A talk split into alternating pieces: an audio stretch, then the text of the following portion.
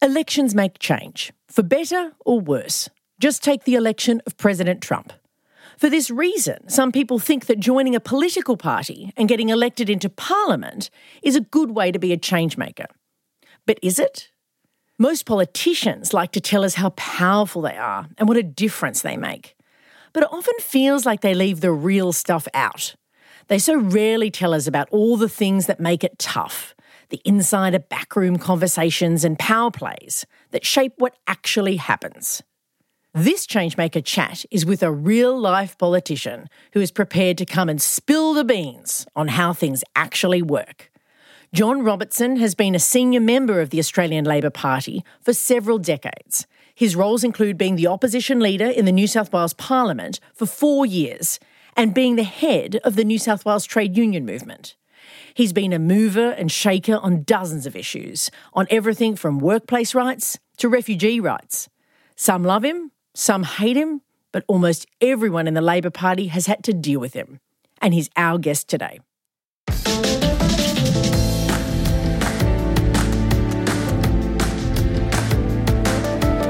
I'm Amanda Tattersall. Welcome to Changemaker Chats conversations with people changing the world.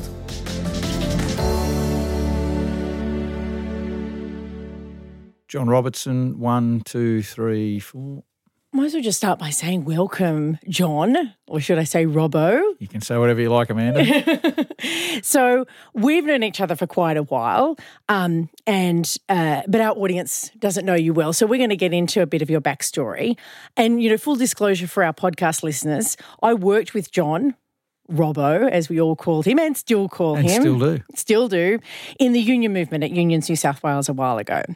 But so to make sure that our audience sort of gets up to speed, I we're going to talk about your whole story in a moment. But I actually wanted to, to start with a sort of broad brushstroke uh, question, which is, I wonder if you can describe what kind of change maker you are. Um, I'm someone who's had the privilege of occupying positions of leadership either in the union movement or in the Labor Party, and I've always taken the view that you can you've got two options. You can sit there and keep a seat warm, or you can use that opportunity to make real change. And my approach has always been it's an opportunity to make change, and I think throughout my time that's probably cost me along the way. It's cost me friendships. It's probably some would argue cost me positions of leadership as well at some point, but I think if you're in those positions, there is a chance to make real change. Uh, that requires a lot of hard work, an understanding of how change occurs, what you've got to do to build a movement uh, for change. Cool. So we're going to get into this mysterious concept of change, right? Like change to you is different to change to me, perhaps. So let's get into it. But let's get into your story first. So I'm wanting to find out why you're a change maker, in particular, where it all came from. Where where did this passion and interest in social change come from for you? So I grew up in a house where politics was always there. My dad was a tragic member of the Labor Party, still a member of the Labor Party, probably not quite as tragic as he was. But in 1969, we lived in a cul-de-sac, and my dad and a guy that lived three doors down from us in the federal election of 69 built out of wood, sign wrote the whole thing, this uh, booth, for want of a better description, that they would set up outside our local school. So it was built in our garage. It was then dismantled, put in a car, driven three minutes up the road, reconstructed outside the school.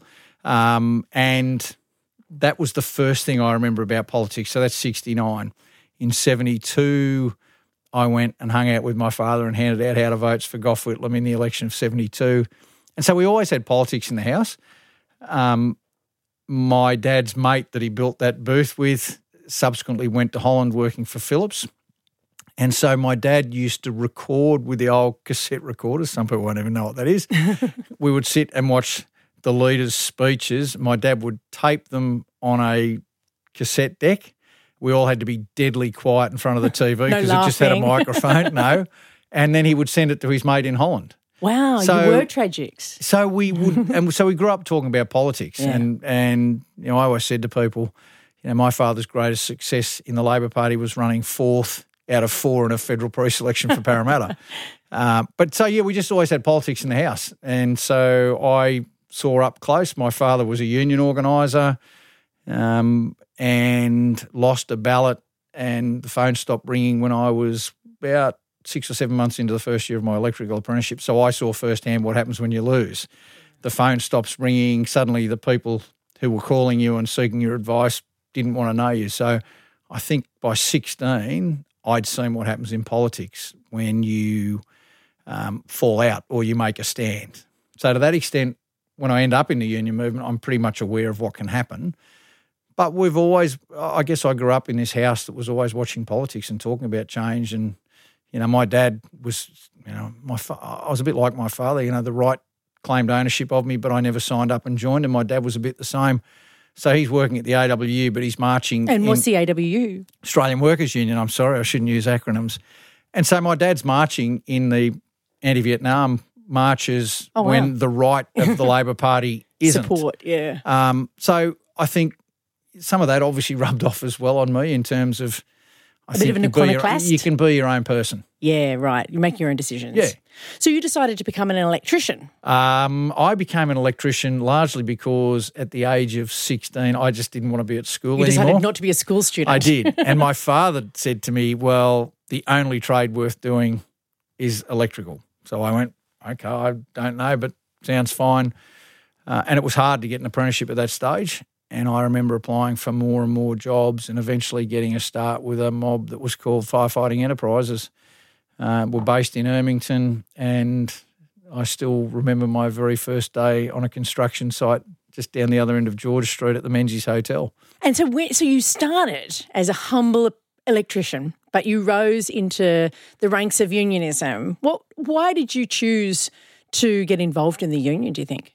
Well, I, I think I'd seen union with my dad. Um, I'd seen what he'd done. I mean, he'd been out with the shearers, you know, the whole bit, and I'd seen union. I'd seen the value of that. I'd seen how hard my dad worked, so I knew that it was hard work, but I also knew that you could make a real difference. So what happened was I was working away at a on a building site in Western Sydney, and the guy that was the the electrical trades union organizer goes on holidays for six weeks, and they come to me and say, "Would you be prepared to come in for six weeks and just fill him while he's on holidays?" So I'm like, "Yep, I'm pretty much done being an electrician. Cold mornings, crawling around under houses and in roof spaces." And so I go to my boss and I go, "Can I just have six weeks leave without pay?" And he goes, "No." And I said, "Well, I'm resigning." I was just that was it. Anyhow, while I'm there organising, the guy who I'm filling in for resigns, and I'm Johnny on the spot. And they said, "Did I want to stay?" And I've, you know, as they say, the rest is history. Yeah. Wow. So you're. I mean, there's a lot to your history because I I've known you in your next gig, which was working at Unions New South Wales. Why did you make the decision to go from the Electrical Trades Union, which is a particular trade union representing a particular kind of worker, to representing all workers in New South Wales? So I was at the electrical trades union for just under five years, and it became uh, it became clear to me just the way things were playing out. I wasn't going to be leader, or I was going to be up against my one of my really good mates for the secretary's job, and I thought, eh.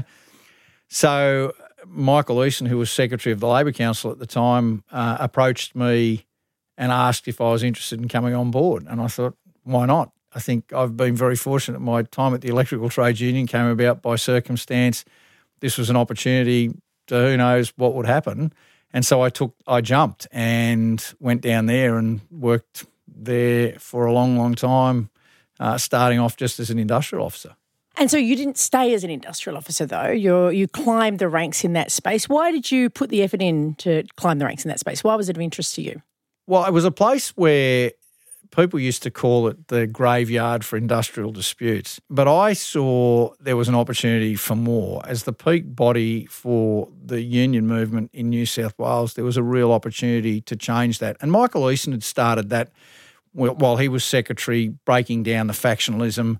And then each subsequent secretary, I think, built on that. And I had the benefit of leading the organisation at a time where you could bed down that factionalism and put it all to bed and talk about movement rather than arguing between left and right factions. So some of our people are not going to understand that the Labor Party has two, two mainly two factions in it. Tell us what they are and why they're a problem in your eyes.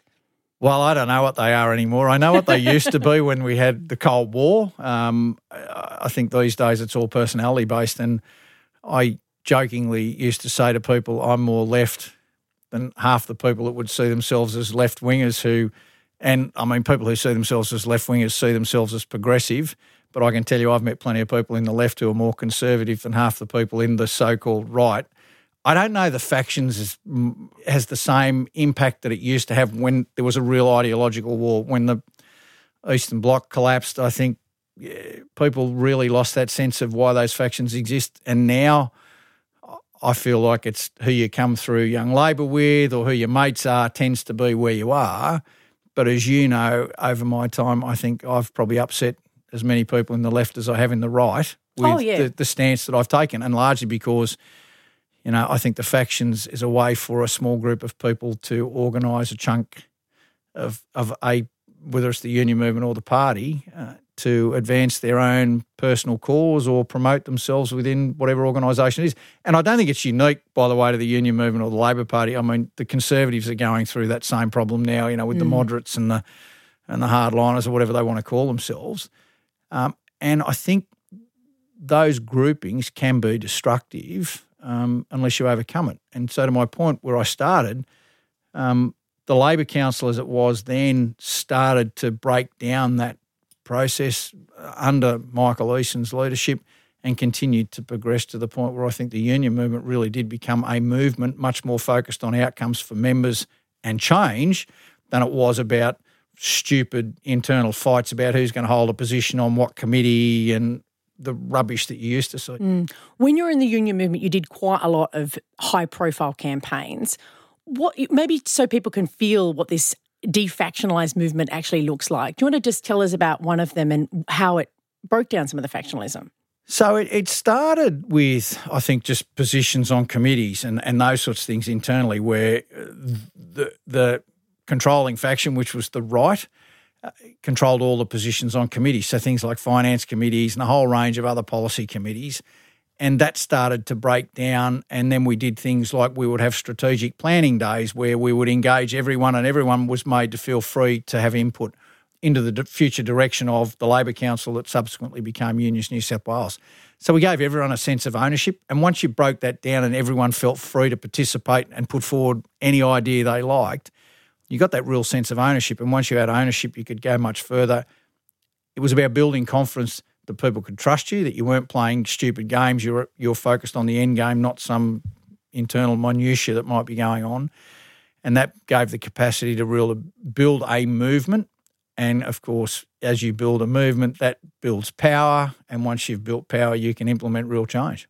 So, one of the things that was um, pretty important in your time at Unions New South Wales the, was the Your Rights at Work campaign. Do you want to explain? I mean, for me, a lot of that defactionalism then was the sort of um, means by which your rights at work could be so successful. How did you see it? So, your rights at work was one. I think Labor for Refugees was another example of defactionalisation. I think you know the third one was the whole issue around uh, power privatisation. I mean, there's three areas where I think historically you wouldn't have seen that happen had we not defactionalised on any of those levels. Mm. People might have bought in a little bit, but we ran genuine campaigns. So by defactionalising, people knew you were genuine about an issue and they were confident that you would push as hard and as far as you had to on a particular issue. So rights at work, just as an example, came about in a room with me and two other people uh, about a concept of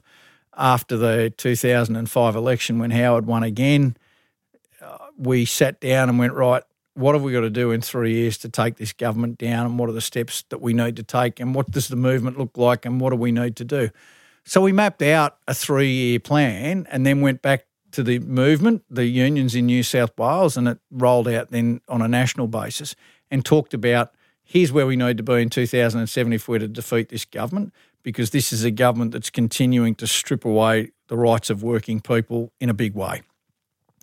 And we set about engaging all the unions in that process. And because we had defactionalised, they had a real sense of confidence that it could happen. The thing I was always conscious of was as a leader, you're only as strong as the people around you, and you need people prepared to follow you out of the trench and up and over into the firing line. And so it was about going out, building that sense of we have a plan. We can execute that plan with their support. It requires buy in, it's going to require financial commitment as well. And once we got to that point, we were able to roll out a campaign that I think is still, you know, and I'm a bit biased, but probably one of the best campaigns the movement's run in modern times. Yeah, I think you're probably right. And also, it was wasn't like it was easy because while you were running that campaign towards the end, there was a need to still influence and move the Labor Party while you still were trying to change the environment and, you know, as you say, get rid of the Howard government. Yeah. Well, we changed the leader as well. Lots of things were uh, changed. um, the Labor Party changed their leader from Kim Beazley to Kevin Rudd, and you know, that's another story in itself. Yeah. Uh, but it, it was very much about moving um, Labor Party policy. And I remember conferences where you'd be constantly under pressure to water down your stance at a conference. Uh, I remember state conference when Beazley was still leader and he made a speech which was supposedly a fig, an olive branch to me about industrial relations and, and changes that he was going to make and it, it still didn't go far enough. And it was about saying it doesn't deliver. Indeed, like just to be specific, he didn't fully oppose Australian workplace agreements, the individual no. contracts that were actually at the heart of the problem with the work choices legislation. Yeah? That's exactly right. And so to that extent, it was like, well, great, you know, there's a there's a bit, but there's not enough. And I used to sit around and regularly say, I'm sick of crumbs off the table. I want to sit. I want a place at the table. I want a meal served in front of me, and I want to eat that meal as an equal with everyone else at the table. I think for far too long, there had been a view that you know we'll just yeah, there's a few crumbs that get swept off the table, and we'll be thankful for those, and you know pick them up and run with it. My view was. Uh, we're well past that. We are a movement in our own right. For mine, it was about the union movement. It was about those members, and it was about making sure we delivered outcomes. Yeah. So, but you didn't stay there in the union movement. You you made a decision um, about a, a, year after the Your Rights at Work campaign to uh, formal. I mean, you've been a member of the Labor Party for a long time, but to formally join the Parliamentary Party in New South Wales to go into Parliament. Why did you do that? Well, I I resisted for about ten weeks. I was, I wouldn't say harassed, but I was constantly asked to come in and join the Parliamentary Labor Party. And I resisted and resisted and resisted. And then in the end, I think I, well, I know why I arrived there. It was largely because it's not every day the Premier of the state asks you to come and join the team.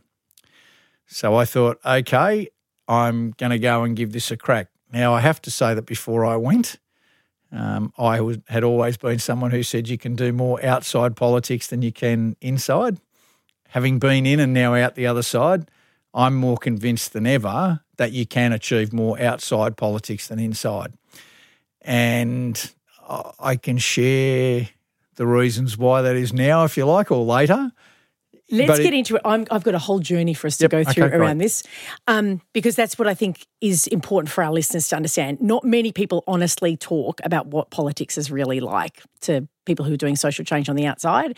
And I'm, I think everyone is looking forward to hearing a bit more about that. Okay. But firstly, I want to ask you so you went into politics thinking that you were going to be able to make change, presumably. Yep. So what did you think it was going to be like? So I was, uh, it's, it's so different. I mean, I'd interacted with politicians of both persuasions at a federal and state level in my role before I got there. What I discovered when no, I before no, but what did you think it was going to be like? What what utopian picture did you have in your mind? So I expected I was going to get my hands on the levers and I was going to be in a position, whatever portfolio it was, to make real change. What I discovered was vastly different. Um, I found a place where there are significant constraints about how you exercise power. And I say that whether it's minister in government or whether it's leader of a party, both of which I've had, there are constraints around how far you can go, which I found at the time, and even looking back, a little frustrating. But I had a process with every portfolio I had when I was a minister of meeting with the director generals, as they were referred to then. They're now called secretaries of the departments. and telling them that I never want to be told no if I want to implement a particular policy. I'm very happy for them to give me advice on all the things that I want to do and the pitfalls along the way and the things I should be aware of. But I never want them to tell me I can't do something. And if they come back and tell me no, then we'll only have one more conversation as Minister and Director General, and that'll be our last. Yeah. Just to make it very clear. Yeah, well, you're elected, right? Yes. Yeah. But I think one of the dangers with government is ministers arrive there and unless you've got a very clear view about what you want to do in a portfolio, it's very easy for the bureaucracy to come along and go, I've got this, we've got this idea, Minister, we think you should implement it, here's all the reasons why. And quite often you'll see ministers who become captives of the bureaucracy. Now, as someone who sat on government boards and went to strategic planning days where you'd spend time talking about how you manage stakeholders, and one of your stakeholders is your minister, I was only too well aware of what might happen. So that's why I'd have that conversation up front with the director generals. I parted company with one. Wow. Uh, and it was around security of payments for subcontractors in the building industry, something that I was very passionate about outside. Finally, get myself into this portfolio where I go, right, I know exactly what to do. I know who the players are. I know them very well. I can get them in. We can agree on a process. I can then get the bureaucracy in and tell them here's what we want to do, and everybody agrees. Um, sadly, they came back and said, You can't do this, Minister. And, and that's how the meeting started. Uh, I let them finish talking. I then said to the then um, person, Can you hang around at the end? And then said, Remember our first conversation? Yes, Minister. Well, this is our last. Wow. Cool. yeah, cool, but I still didn't get the reform. really? yeah. So there were other so so so th- this this difficult sometimes relationship with parts of the public service is something that can make life difficult in politics. What else? Oh, the internal machinations of whichever party you're in. Oh, you're um, joking. You mean, you mean that the Labor Party is well, complex uh, and difficult? It, it's it's for both. Yeah. Um, it is one of those things that the internal politics is something very difficult to deal with. And I'll give you a classic example: um, the rule change on leadership. Kevin Rudd was a late arrival to this rule change. I actually presented to a state conference 2011 or 2012 that very rule change, mm-hmm. Couldn't get it up, and it got flicked off to a committee. And then Rudd gets himself re elected as leader and Im- immediately says, Here's the rule. And then subsequently at the next conference, the rules got changed so that that applied to all leaders. And just to clarify so people understand, it means that you can't have a revolving door on leadership. It means that you have to have, there are only certain circumstances under which you can uh, reappoint a leader to the Labor Party. Yeah, that's right. So you've got to get 60% of the caucus to actually sign. Yep. To say they want a spill uh, for the leader. So you can't just have, you know, a group running around going, right, you've got to go, and that's the end of it.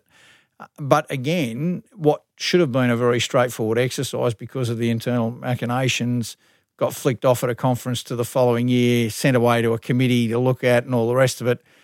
Uh, and then Rudd gets re-elected and says, "This is what I want," and it immediately happens because he's prime minister. And then the next conference, it got changed. So there's a whole, there's a, and I, it's very difficult to describe. So you've got bureaucracy, but then you've got these other structures that it's really hard to put your finger on that also inhibit your ability to implement change. I mean, I did another thing with um, in place new standards for the front bench of the then shadow cabinet. And it was about giving people a sense of confidence. So things like no second jobs for politicians and declaring your taxable income as part of your pecuniary interest declarations, your shareholdings of your partners, and all those sorts of things. If you had relate, relatives who might have had contracts with government, they all had to be if you if it was reasonable that you could be aware of them uh, you had to put those in your pecuniary interest declarations. Well, the fight I had on that was just extraordinary. Now, this is at the point where Labor, Labor has suffered in 2011 the worst defeat in its history. And, and some ministers are now in jail yep. because of corruption. Exactly right. And I'm fighting with people to implement a set of reasonable changes to give the public a sense of confidence that – yeah. there's there's a level of transparency. So things like diaries, I said, not didn't matter in opposition because you've got no power and you don't meet with anyone to make decisions. but things like in government, we would implement uh, diary release of diaries, which the government subsequently followed on with, and those sorts of things. So there was a series of things in this new standard that I eventually pushed through, but it was a struggle. Do you think it was just that people didn't want to disclose their interests, or do you think that there was something more complex going on than that? Oh, I think it's more complex than that. I think that it's that whole thing of, um, you know, people figure if they can get away with not disclosing as much as possible, and not in a necessarily corrupt way, but just they won't if they don't want to. I mean, when I first landed in Parliament, John Hatzistergos, who was the Attorney General in New South Wales at the time, gave me some very good advice, which was if you want the same rights as the average citizen, get out of Parliament. I think people mm. rightly have an expectation that their parliamentary leaders, their elected representatives will set a higher standard than mm. might just be expected across the community. I found that pretty reasonable. I think it's one of those things that if you're the people that make the laws, set the laws, legislate the laws, you ought people ought to rightly have an expectation of a higher standard of behaviour when it comes to ethics, morals, and mm. the way you just behave generally. Yeah. I mean, of, what are the other constraints? I mean, I can think of a few constraints that might exist on, on the role of a minister, but I'm interested in, in you telling me some So more. I think cabinet, caucus, yeah. bureaucracy. Talk to us about cabinet, because – that's a little secret space that no one gets to hear much about. How does that work? So cabinet, I mean, again, it's it's it's all a numbers game, unless the premier or the leader, if you're in op- if you're in opposition, has got a particular mindset on something. By and large, if you can't get something through cabinet, you can't do it. So yeah. you've got to get a, a proposal to cabinet. You've then got to convince your colleagues that it's a good idea. You've got things like budget committees, you've got expenditure review committees. So if there's a cost associated with whatever it is you're taking to cabinet, uh, you've got to get through those hoops. And that can be very difficult at times as well, because even though it's your portfolio, your colleagues might have strong views to the contrary on what you want to do, and some might well articulate those.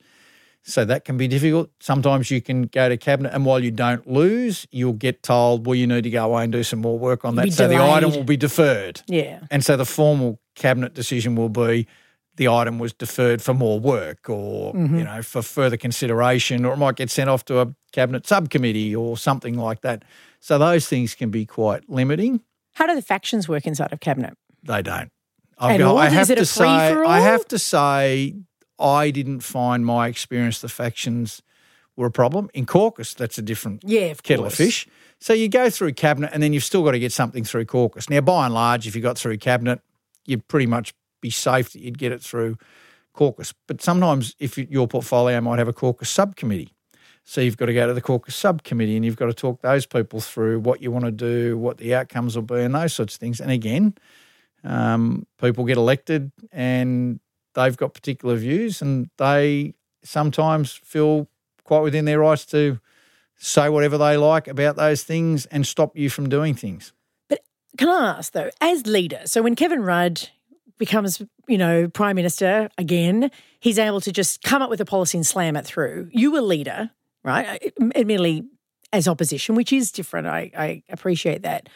Does that give you more power in the cabinet environment? So it does, um, but again, you only get to make those calls so often. It's it's not an unlimited supply of captain's calls is right. the is the I think the most Tony recent Abbott, vernacular. Yeah. yeah, well, that was the most recent term that was used. I think so. You do get to make those calls. You know, it's a bit back me or sack me type of thing, but you have to be conscious that you can't do that every time because eventually your colleagues, if you just use that as your argument rather than taking people along with you, eventually your colleagues are going to go, you know what, uh, we're not backing you anymore, we're sacking you. Yeah.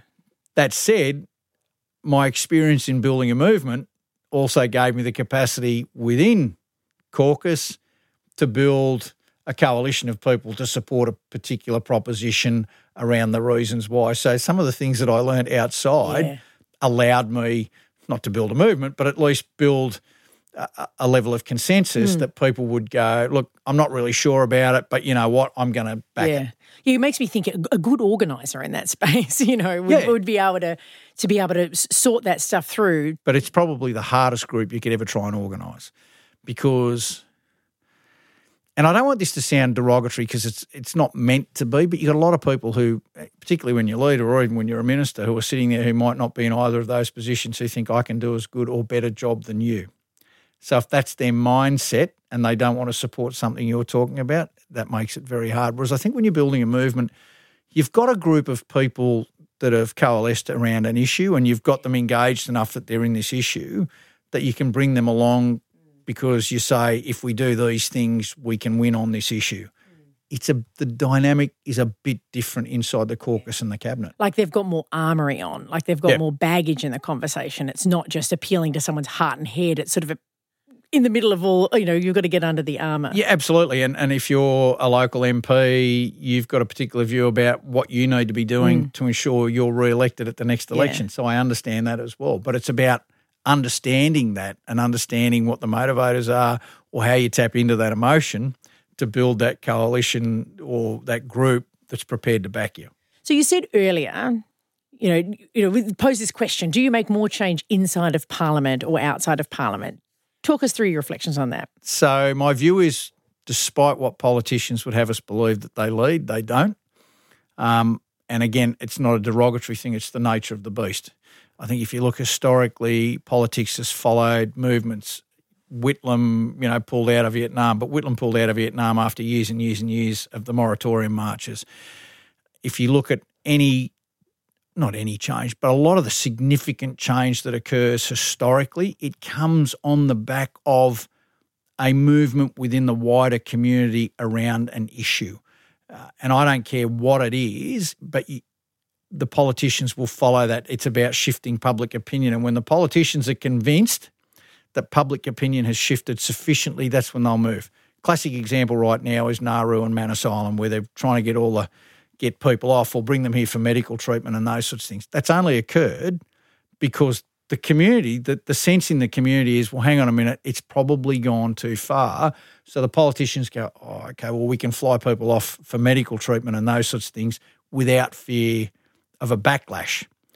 But if that if that sense across the wider community was no, let's punish them. Who cares if they're dying? All those sorts of things. I think our the government. I don't know about the Labor side, but the government, I think, would have just left them there to rot. Yeah, it's horrible. You know, uh, so yeah. Look, I don't want to labour the point, but my uh, uh, the thing about it is, is on these big social issues, change only occurs when there's a sense in the wider community that it will be acceptable, and then the politicians follow but it's more than that, right? Like, let's, you know, we've got a sophisticated audience. They, they would know that on issues like climate change, right? The wider community pretty much is on board with let's please not burn to a crisp in 10 years' time. But the politicians are quite a long way behind bridging that gap. You know, like one thing for refugees where the community has taken a fairly abysmal position at times. On climate change, they're progressive, the politicians are not you know, there's a gap that needs to be filled too, right? They need to understand how politics works too to make the That's change. That's true. But the thing that fell away in the climate change debate was the business community. So this is part of, I think, when you're looking to build a movement, it's great. Let's get, you know, mum, dad, kids, aunties, uncles, and everyone involved. On some of these big issues, the business community has failed abysmally. Now, I can recollect the insurance industry being out 15 years ago on climate mm. change. They were out leading in the sense they were out there saying, if we don't do something about this, our business model is in crisis. Now they've just gone quiet. There's just, they're just nowhere. And yet we've just seen, I think, in the last 18 months, massive storms that have cost them millions, hundreds of millions of dollars, but I still hear them say nothing on climate change. So when you're building this movement on this, part of this is yes, you've got to build a movement, but you've got to map who are the real people or organisations that can influence, who's got a vested interest. Now, for me, and I've had the opportunity to sit with some of these insurance companies and really stick it to them when I was opposition leader and go, well, what happened to you guys? You were out there at the front and then you just disappeared. And they would look they'd look at their shoes when they'd be sitting like we're sitting, and they would look at their shoes, and they lost their nerve. Sadly, when it was no longer considered to be a bipartisan issue. Now, for mine, I think that's a really sad reflection on those businesses, on those boards, their shareholders, because as managers of businesses, as directors on these things, if you know there's a threat to your business, surely you've got a responsibility to your shareholders to actually be out there advocating change that ensures that business continue to operate and continue to survive. But let's just let's dig in on this issue just Okay. a little. So there's a campaign around the Adani coal mine, very specifically, and actually the the social movements have been very sophisticated, and they approached all the major banks to deny funding, and about 30 banks, including the big four in Australia, have denied funding to any fossil fuel project, including the Adani mine. And even only a few weeks ago, a bunch of insurance companies came out and said that they wouldn't insure the project. Interesting, right? They've built a whole bunch of corporate support, but even with that corporate support, they can't get sufficient political support. I obvi- sort of obviously, in some respects, from the Liberal Party, who seem to have far too many climate change deniers in their ranks, but more interestingly, from the Labor Party. Why do you think that is? So I think it comes down, well, two things. Um, I think the first thing is there's a, an affiliation issue. You've got the CFMMMEU or So many M's. So many M's. Which is the mining union. which is the mining listeners. union. Yep, that's right. Um, and I think it's how you manage that process. So there's that. I think there's this issue about jobs and how you engage people in what that means. Where the debate needs to go, in my mind, is about what the future looks like and and how do you actually address that problem. Bec- and, and the analogy What, I've what do you mean by that? well address the problem around jobs right. Okay. because in some of these areas, particularly in Queensland. southwestern Queensland, mining is a big employer. But I look, and I've been around, you know, showing my age, I've been around long enough to remember when they shut asbestos mines. Mm. Now, asbestos mines provided jobs. Um, and they paid well and all the rest of it, but we all recognised that asbestos was going to kill you. It was killing the people that worked there, and there's a problem. We talked about the closure of the forestry industries. I mean, Bob Carr, when he was Premier, closed a lot of forests and locked them up, and there were job losses for people in the timber industry. But we talked about industry transition packages in both those areas. We need to move this debate to the next level about, I mean, we've now got black lung is back in Queensland. So the extraordinary thing for me is that you've got people talking about jobs in mining where everyone assumed black lung. So black lung, I guess Yep. for people who don't know, is a disease where you inhale coal. It kills you. It forms a, it solidifies in your lungs, and you basically die of asphyxiation. It's horrid. Um, it's a terrible thing, and now it's back. Well, back or never really gone. Who knows? But my point is that these are not good jobs. Sure, they might pay well and all the rest of it, and they'll, they'll pay your bills, but they might kill you when you're 50 or 60. Uh, and I think there's real issues. The debate needs to move to the next level. So part of the whole thing around Adani, I think, has to be about pushing government to the next level, which is saying we've closed industries before, we've made decisions on mm. environmental issues, we've made decisions around mining asbestos, and we've put in place transition packages. They haven't been great. I mean, to be perfectly blunt, I don't think we've they've been done that well. But I think you can learn from those things and actually think about what does that transition look like? Because otherwise, it's we might as well go back and if our argument is coal mines deliver jobs, then let's open up an asbestos mine because that'll deliver jobs Yeah. too. And you know, there's a whole bunch of other things that we don't do anymore, like chop trees down in forests because we know the damage, the ecological damage it's done. Let's go and chop trees down because that'll create jobs too. Um, it's the dumbing down of this debate. So, uh, to your point, I think we we need to build that movement and we need to do those things. But there's some of the debate that's just not going on um, in this space. And what we've got to be doing is pointing back to what we did, maybe not perfectly, but we did when we closed industries and recognised that coal's dying. Now, I mean, my personal view is I don't think Adani's going to get up anyway. I mean, I just think, you know, as much as they keep talking about it, unless government throws money at this thing, it ain't going to get up, Yeah, but is my sense. But it's uh, sort surely this is what drives me insane. Surely it's an opportunity for Bill Shorten to lead. Like this is an opportunity where he can be Bob Hawke from 1983 and he can stop the Franklin Dam. You know, he can. He's often criticised for not being quite as strong a leader as he people would like him to be. He can be that person. I just don't understand why he doesn't seize that moment. so declaration of my conflict of interest bill is a good mate of mine um, and i think again, he's in one of those really difficult positions about. I've talked about your capacity to make decisions and the pressures that are around yeah. you. Some of those pressures will I and I haven't spoken about this, so this is just my hypothesis my sense is that there are pressures around him that are making it very difficult, even if he wanted to, sure. to actually make that call. Sure. So, what would you do if you were in the social movement trying to unlock some of those pressures to try and make the situation different? So, I, I, I would be starting to talk about those examples yeah. of asbestos mines, of forestry, about transition packages, about what you do, because uh, it's not just an environmental issue. It's not just a climate no, issue. It's, it's a, it is, it's, it is an economic issue. Yeah. And, and at the end of the day, it's a very personal issue that if you're in a place like Townsville or somewhere else like that, Mackay, I yeah. mean, a mate of mine drives coal trains for Pacific National up in Queensland. So, you know, there are there's a whole series of consequences for that. But we have to start talking about that and how we address those issues because – if you're a coal miner or I'm a coal miner and that's paying my mortgage and that's putting my kids through school and I'm living a pretty good life and I'm setting my kids up so they don't have to dig coal up and all yeah. those sorts of things, in my mind, I can kind of justify that because I'm setting my kids up so they don't have to do that. And hopefully, you know, something will happen and that'll change. You know, they'll have their fingers crossed you've got to give those people a sense of, okay, here's what we're going to do. Yeah. Here's how we are going to look after you. Yeah. And the really significant thing, and I think where we failed, you know, in some of these industry transition packages was we'd look at 90% rather than 100% of the people that affected. So we just, the, the, the bureaucracy and the politicians go, well, 90% of people are doing okay, but there's 10% get left behind.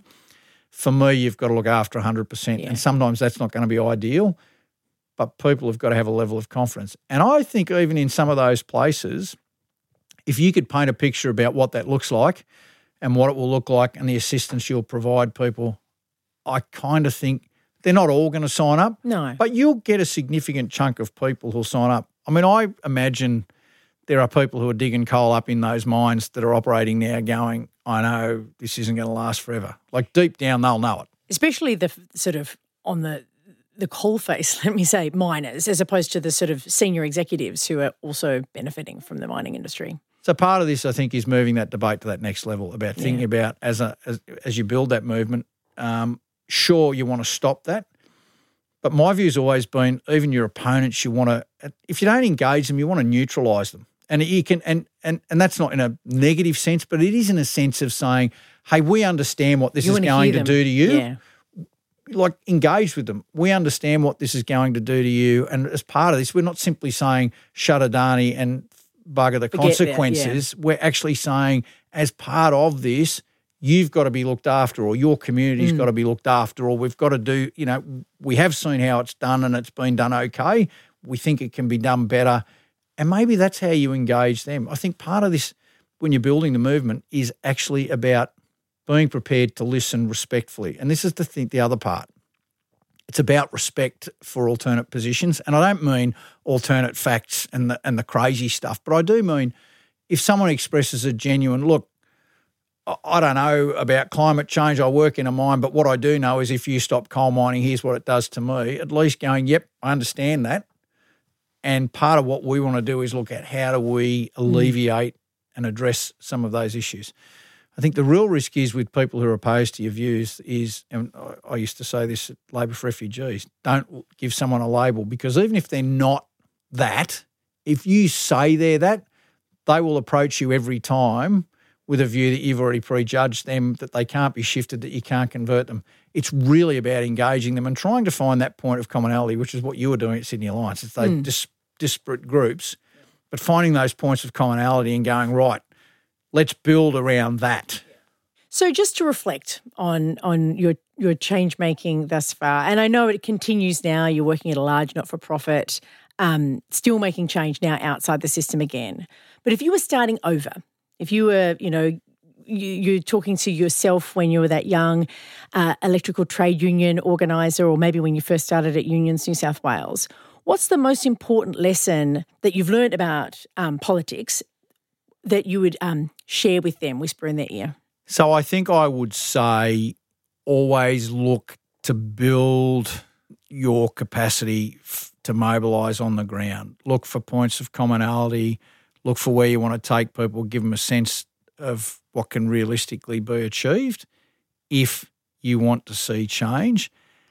And don't expect someone else to do it. If you're there and, and you've got a capacity to lead, then you've got to lead. I mean, I remember rights at work.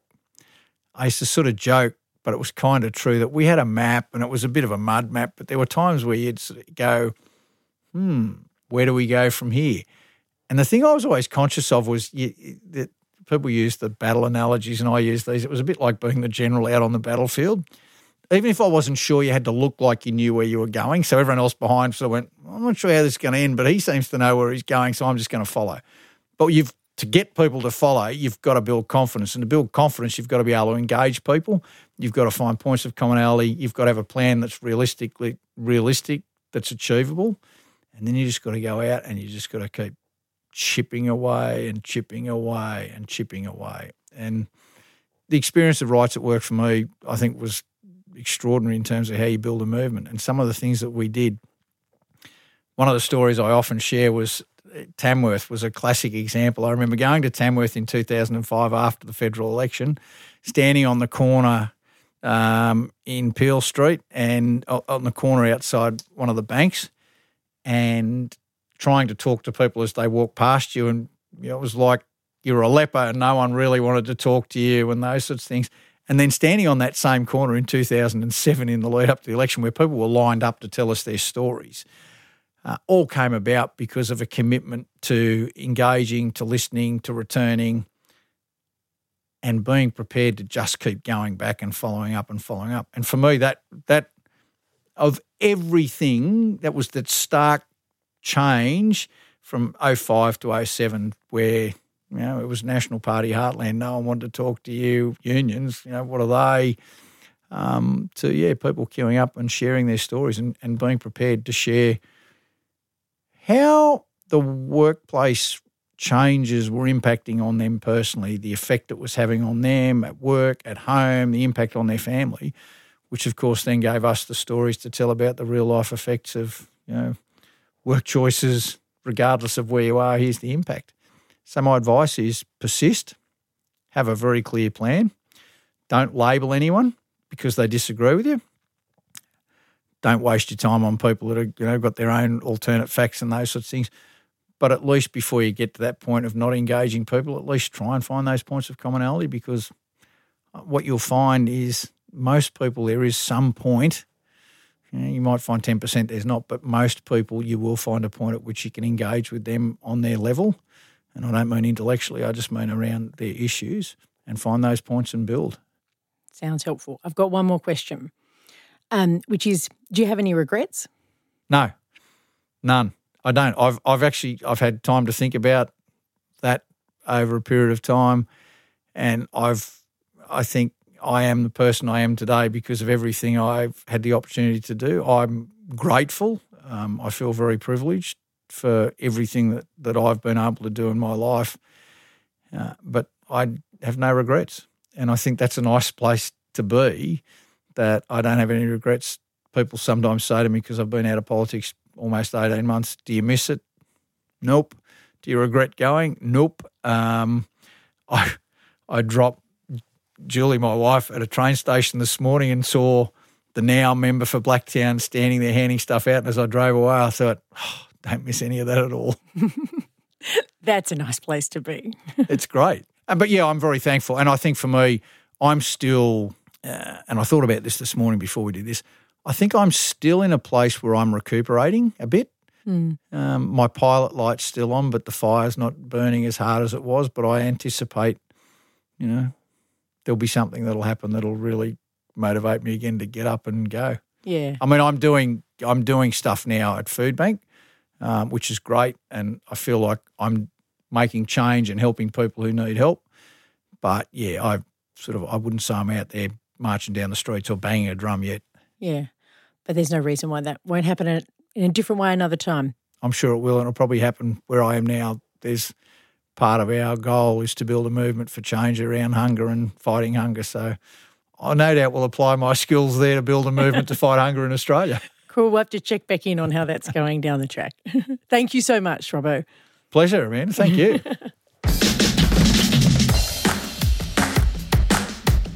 Changemaker Chats are hosted by me, Amanda Tattersall. Remember to subscribe to this podcast to catch all our episodes. Our Changemaker Chats are produced by me. Our audio producer is Jules Wookera. Our sponsoring organisation is the Sydney Policy Lab at the University of Sydney.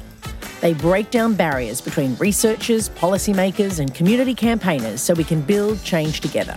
Check them out at sydney.edu.au backslash policy dash lab. We are also supported by the Halloran Trust, based at the University of Sydney. Like us on Facebook at Changemakers Podcast and check out changemakerspodcast.org for transcripts and updates on all our stories. And don't forget to register for one of our masterclasses if you want to take a deeper dive into the art of changemaking.